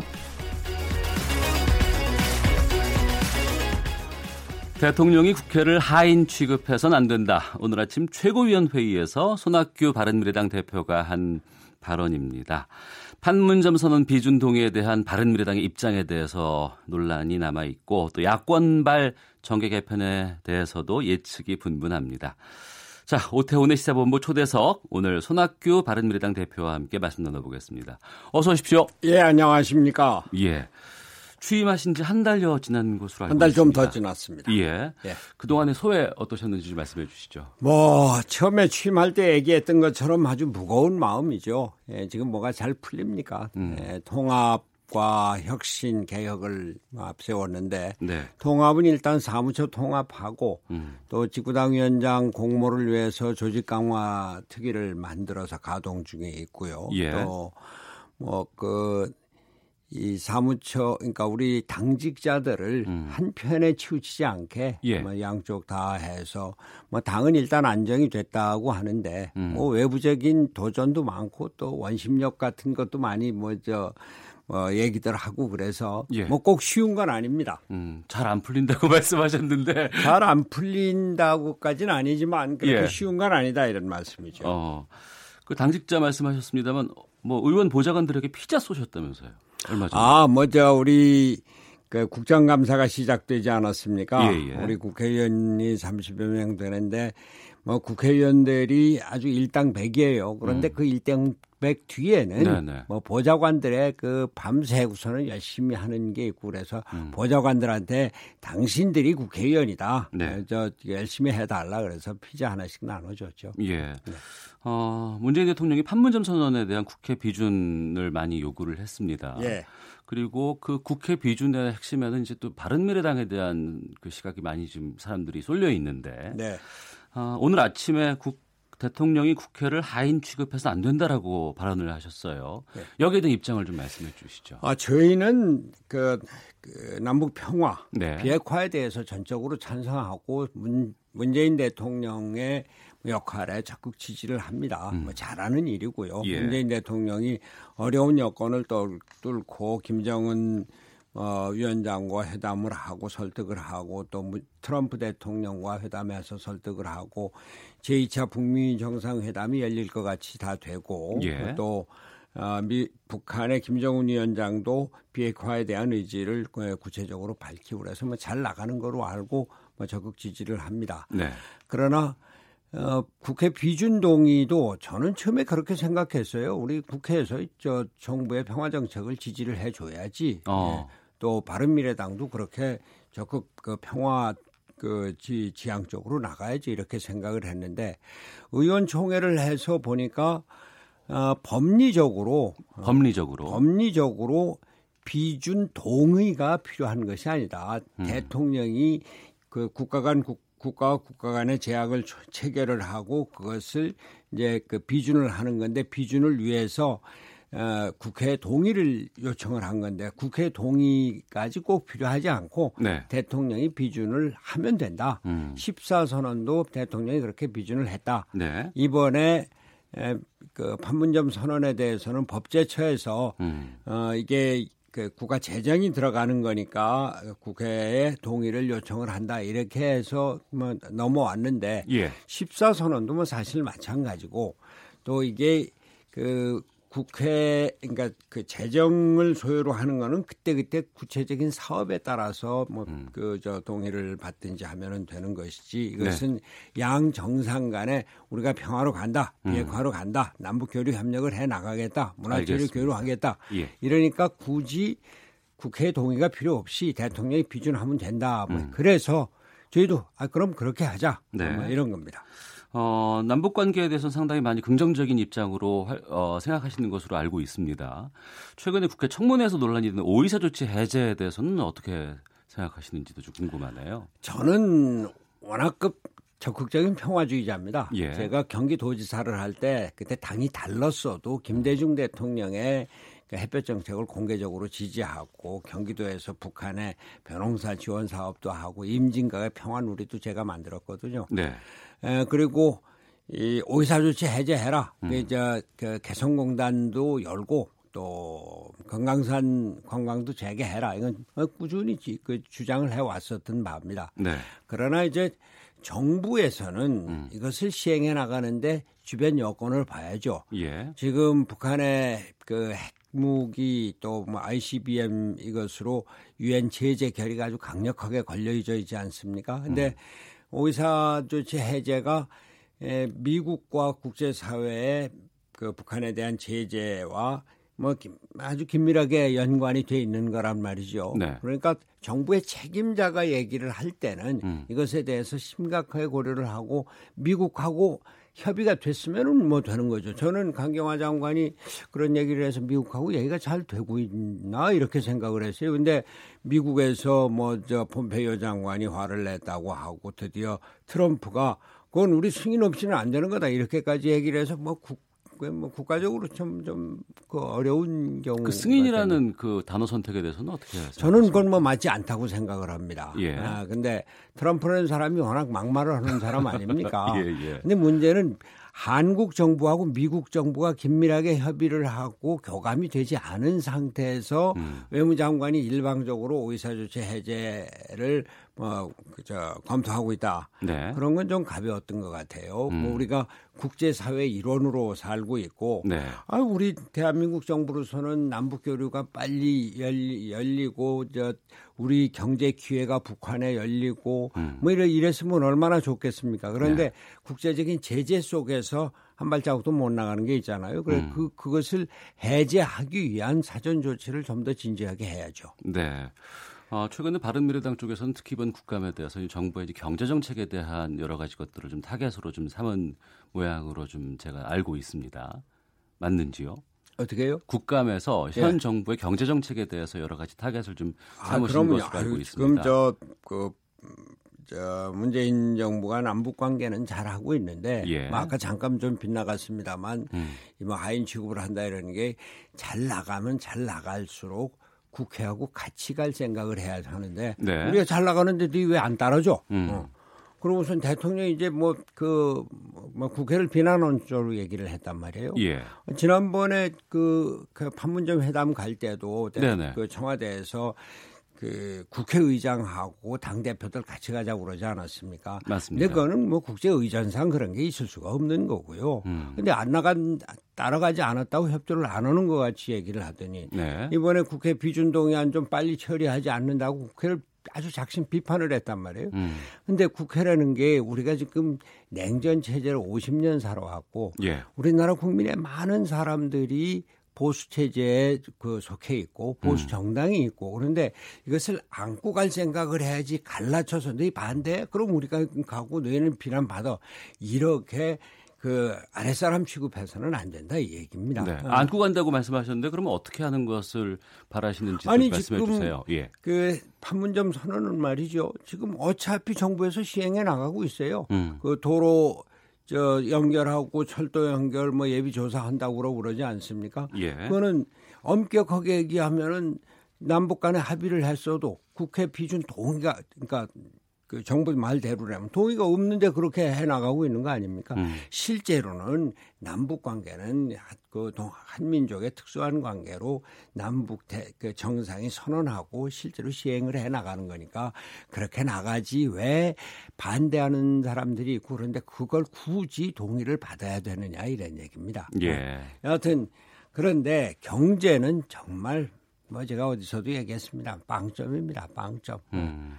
오늘 저, 저, 그 고용 지표가 4만 5천 개 올라갔다고 예, 예. 합니다. 그 7월 달에 5천 개 늘고 8월 달에 예, 3천 개 늘고 이번에 저 혹시 마이너스가 되지 않느냐 이런 우려까지 있었습니다만 저는 뭐 실제로 그렇게 생각지는 않았어요. 우리가 음. 1년에 일자리 느는 게 한 30만 개 안 돼도 20만 개는 되는데 네. 네. 근데 그 1년 동안에 5천 개, 3천 배밖에 안 들었으니까 뭐 대단히 놀라운 거였는데 여하튼 그게 일자리 예산 54조를 책정을 해서 한 지금 한 50조 가까이 썼을 겁니다.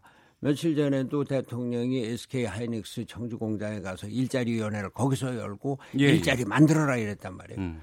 오늘 어느 신문 보니까 알바 일자리만 3천 3만 개 늘었다 얘기해요. 예. 그러니까 임시적인 거. 음. 아, 일자리 위원회에서 각 부처에다가 이제 막말로 조지니까 그냥 억지로 일자리 만드는데 일자리 기업이 예, 예. 만드는데 말이죠. 어. 음. 그래서 이런 그 경제 정책의 기본 구도가 잘못됐다. 기본 철학이 잘못됐다. 네. 소득주도 성장이라고 하는 이런 구도가 잘못됐고 음. 최저임금의 급격한 인상이 이 그 중소기업 자영업자 그 소상공인 뭐 이런 사람들 아주 망하게 만든 거 아닙니까? 소득주도 성장 정책에 대한 것을 전면 폐기해야 된다 이런 전면 폐기해야죠. 이제 이제는 그 우리가 어떻게 그, 시, 그 경제는 시장에서 시장에 맡겨야 된다. 또 알겠습니다. 일자리는 기업이 만든다. 예. 이런 철학을 확실히 가져야 되고 네. 그런데 그런 철학을 보여주기 위해서 지금 이 잘못된 경제 정책의 책임자 그 장하성 정책실장 김동연 재, 그 재경 부총리 가르쳐야 된다는 얘기입니다. 알겠습니다. 자, 손학규 바른미래당 대표와 함께 아, 말씀 나누고 있는데요. 진보적 의원, 개혁적 보수 의원이 바른미래당에 섞여 있고 흔히 말하는 안철수계, 유승민계의 화학적 결합이 잘 되지 않는다. 이런 평도 있습니다. 바른미래당의 정체성에 대해서 좀 말씀을 좀 해주시면 좋을 것 아, 같습니다. 아, 저는 바른미래당이 지난번 통합을 할 때 사실 껍데기 통합이었습니다. 호남 예. 저 지지가 다 빠져나가고 음. 영남에서도 몇 사람 남지 않고 뭐 이래갖고선 껍데기 통합인데 지난 지방선거로 완전히 빈털터리가 됐습니다. 예. 그럼에도 불구하고 제가 당 대표로 나선 거는 좌우 보수 진보 영남 호남 통합의 그 가느다란 희망의 불씨가 거기 있다 얘기예요. 예. 이 불씨를 살려보자. 음. 그 우리가 왜냐하면은 중도 개혁의 길이라고 하는 것이 제3의 길로 우리한테 이제 새로운 정치의 길이 나타나고 있다라고 하는 겁니다. 네. 자 보세요, 우리 정치 지형이 왼쪽으로 좀 이동을 했습니다. 그래서 음. 정의당이 꽤 높아지고 예. 더불어민주당이 튼튼한 뭐 일당이 되는데 그 우측이 뭐 질이 멸렬이에요. 음. 지금 뭐 자유한국당에서 보수를 뭐, 뭐 이렇게 쇄신한다 뭐 이러는데 네. 자유한국당이 어떤 정당입니까? 박근혜 가 만든 당이고 박근혜를 만들고 음. 박근혜를 탄핵 구속시킨 정당입니다. 네. 이 반성해야 될 그리고 다음 총선에는 그 자유한국당은 이제 없어져야 될 정당입니다. 음. 거기를 그냥 지금의 현재 보수, 과거의 보수, 냉전적인 보수 이렇게 해나가면 우리나라 정치가 없고 음. 개혁적인 보수와 합리적인 진보가 새롭게 중도 개혁 세력으로 통합을 해서 또 하나의 제3세력으로 만들 때 네. 자유 그 더불어민주당이 왼쪽에 있고 그 오른쪽에 개혁 그저 그 중도 개혁으로서 바른 미래당의 중심이 되는 예. 이런 그 세력이 새롭게 양대 세력을 구성하고 더 오른쪽에는 자유한국당, 음. 더 왼쪽에는 정의당 이렇게 그러니까 보수의 중심에는 바른 미래당이 설 것이다. 보수의 중간 그 보수라는 표현을 지금 써서는 안 된다 얘기입니다. 네. 보수라고 하면은 그건 자유한국당이 저쪽 보수 우파 수구 보수 그, 그 냉전 보수로 가는 음. 것이고 예. 중도 개혁의 새로운 길을 열어가야 된다. 그걸 바른미래당이 자임하겠다 얘기입니다. 네, 알겠습니다. 어, 자유한국당의 지금 조강특위 구성에 대해서 여러 가지 관심들이 쏠리고 전원책 위원의 경우에는 보수 통합을 통해서 바른미래당 사람들을 많이 만날 것이다. 뭐 이런 입장도 좀 전달한 것 같거든요. 거기에 대해서는 어떤 생각 갖고 계십니까? 뭐 전원책 변호사 뭐 저도 개인적으로 잘 알고 훌륭한 분이고 잘 하시겠죠. 네. 다만 지금 자유한국당의 보수를 뭐 쇄신한다. 그건 좀 아까 말씀드린 대로 음. 그거는 박근혜 보수, 수구 보수, 냉전 보수의 재결집밖에 안 되는 것이고 예. 그 그런 면에서 보수의 뭐 그가 지금 그 바른미래당 사람들을 접촉을 한다거는 우리 바른미래당의 국회의원들 바른정당 출신도 네. 그 과거에 새누리당에서 이건 안 되겠다 해서 나왔던 분들 아닙니까? 예. 보수를 개혁하자고 나왔던 분들인데 음. 예, 지금 저는 잭 변호사가 하는 분은 보수 몸집 불리기에만 관심이 있는 겁니다. 네. 그 몸집 불리기가 과연 무슨 보수가 되겠어요? 결국은 싸우고 저 좌우 보수 진보가 싸우는 음. 갈등의 정치의 연장밖에 안 되고 네. 그래, 그래 서 그건 말이 안 된다 이런 얘기입니다. 음. 네. 직접적으로 좀 여쭤보겠습니다. 그 보수 쪽에서 이제 차기 뭐 대권에 대해서 이제 유승민 의원 같은 경우가 예. 항상 거론이 되고 있지 않습니까? 예, 예. 자유한국당 쪽에서 많이 노리고 있다라는 얘기가 들리는 것 같은데 거기에 대해서는 어떻게 생각하세요? 글쎄 유승민 의원이 뭐 그 바른미래당을 만든 분입니다. 네. 그 지난번 대통령 선거 때 나와서 개혁 보수의 그 깃발을 높이 들고 그래서 상당한 표도 얻었던 분입니다. 네. 합리적이고 우리나라 음. 미래를 생각하는 분으로 지금 그 수구 보수 이쪽으로 들어갈 생각은 하지 않을 겁니다. 그 유승민 그 후보를 우리가 보수하니까 뭐 와서 해라. 아이 그 사람들이 유승민 후보에게 당장 무슨 저 그 후보를 줄 것도 아니고 음. 또 유승민 후보가 그렇게 호락호락한 분도 아니고 예. 정말 말도 안 되는 소리라고 봅니다. 어제 아침에 그 김어준의 뉴스공장에 박지원 그 평화당 쪽의 의원이 그런 말씀을 하셨어요. 뭐냐면 정계 개편이 시작될 때는 손학규 대표가 가장 먼저 나설 것이다라는 얘기를 하셨는데 거기에 대해서 뭐라고 좀 말씀 주시죠. 아, 제가 그 당의 대표로 나설 때 예. 우리 이런 양당 구조의 그 대결 정치, 극한 대결 정치는 이제 불식돼야 된다. 음. 그래서 새로운 정치 제3의 길로 나서고 그것이 중도 개혁의 통합 정치고 바른 미래당이 그 기초를 쌓겠다. 네. 거기에는 개혁 보수 또 합리적인 진보가 다 함께 갈 것이다. 음. 그러한 정치 구조개 그냥 단순한 정계 개편이 아니라 예. 소위 인위적이고 공작적인 정계 개편이 아니라 정치 구조 개혁을 음, 추구하겠다 이렇게 얘기를 하고 그 뜻을 갖고 나왔습니다. 네. 지금도 그렇게 할 생각이고요. 음. 뭐 박지원 대표께서 그걸 보셨다고 하면은 뭐 바른 말씀이고 예. 우리나라 정치 구조가 이제는 바뀌어야 됩니다. 음. 예.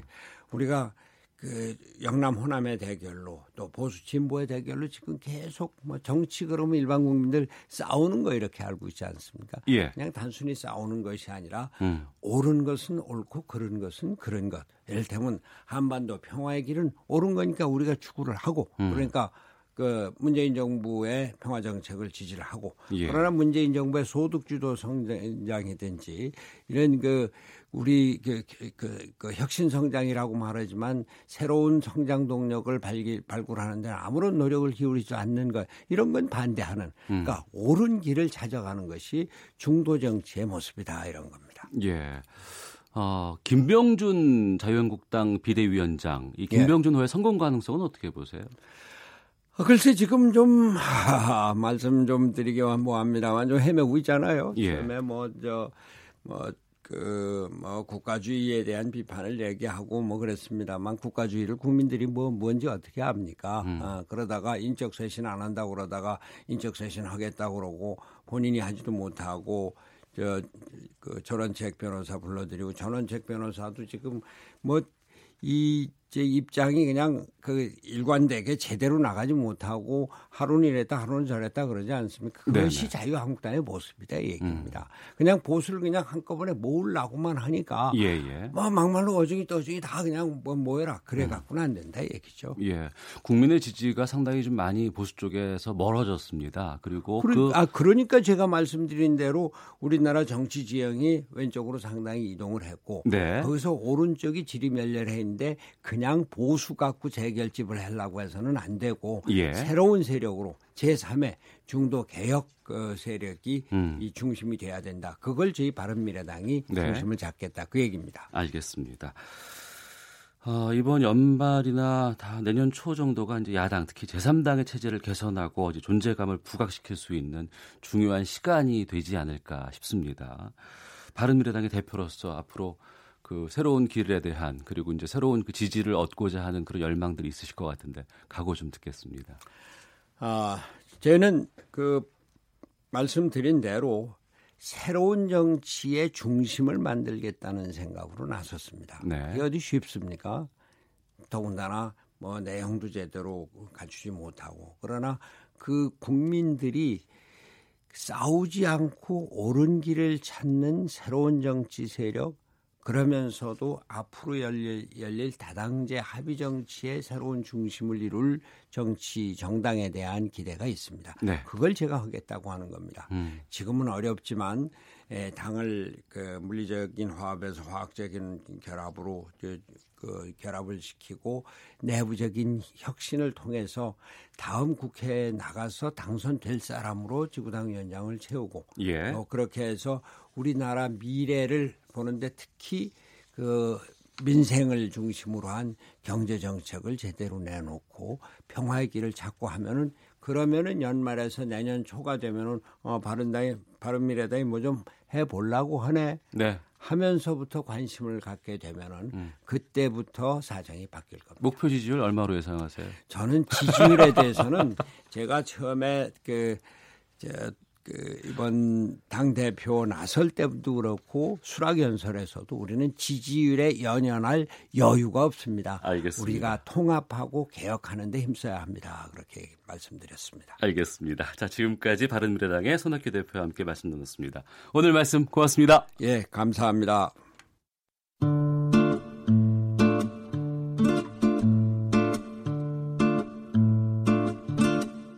오태훈의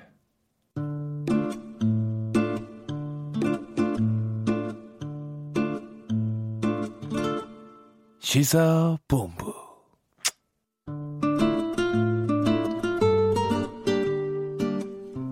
네, 한 주간의 스포츠 소식 정리해보는 최동호의 관전 포인트 시간입니다.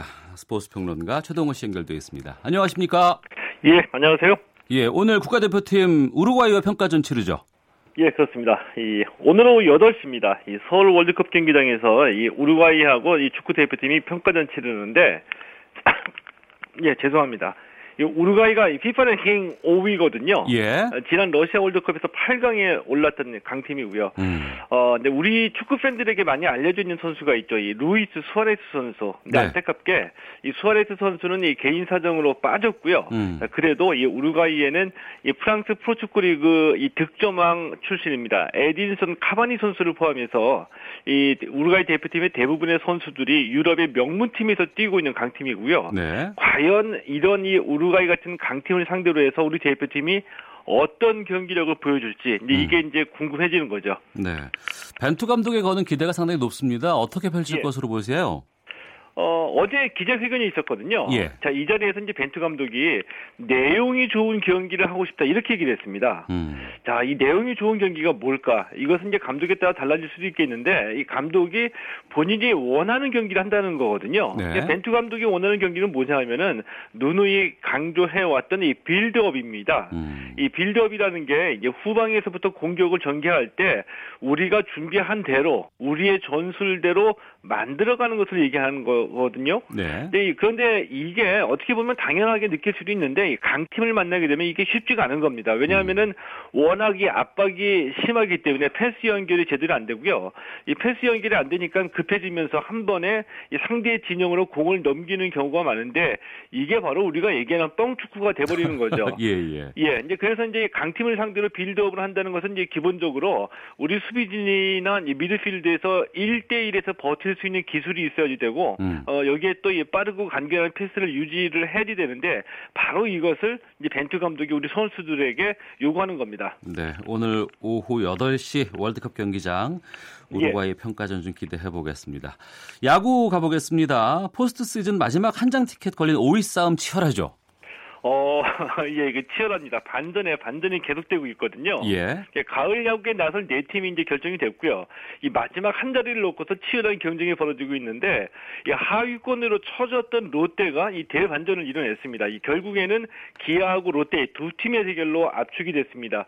어제 기아하고 롯데가 정면 대결했거든요. 네. 롯데가 4대 0으로 이기면서 어, 이 5위 기아와 6위 롯데의 승차가 반 경기로 줄어들었습니다. 어. 문제는 이제 기아가 두 경기, 롯데가 어, 세 경기가 남아 있거든요. 네.